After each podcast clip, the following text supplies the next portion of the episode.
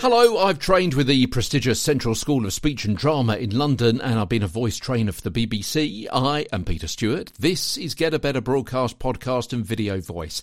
Now, intonation, which is what we're talking about at the moment, requires you to give the correct degree of colour to key words or phrases in a sentence to show which of several possible meanings is actually intended.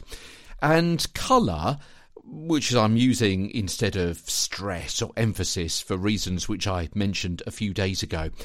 Colour is a nuanced combination of pitch, because we change the inflection or tone of the words by lifting it, and that's what happens most frequently in intonation. We lift it.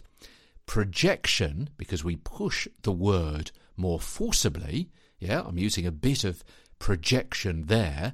I'm not noticeably increasing the volume too much, but sometimes we may use a bit of volume where we make the word louder, as I did then.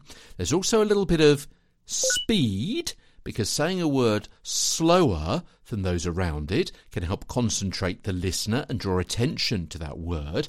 And also, maybe a pause, a slight break before or after a phrase or word, or sometimes both before and after, also highlights that it's new or important or new and important information.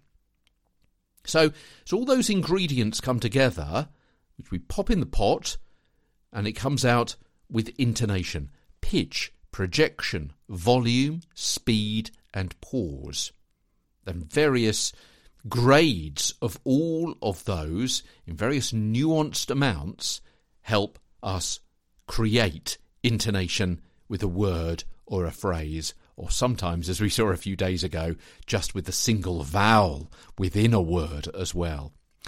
Tomorrow in the show, the intonation colour chart as Get a Better Broadcast podcast and video voice continues. From London, I'm Peter Stewart.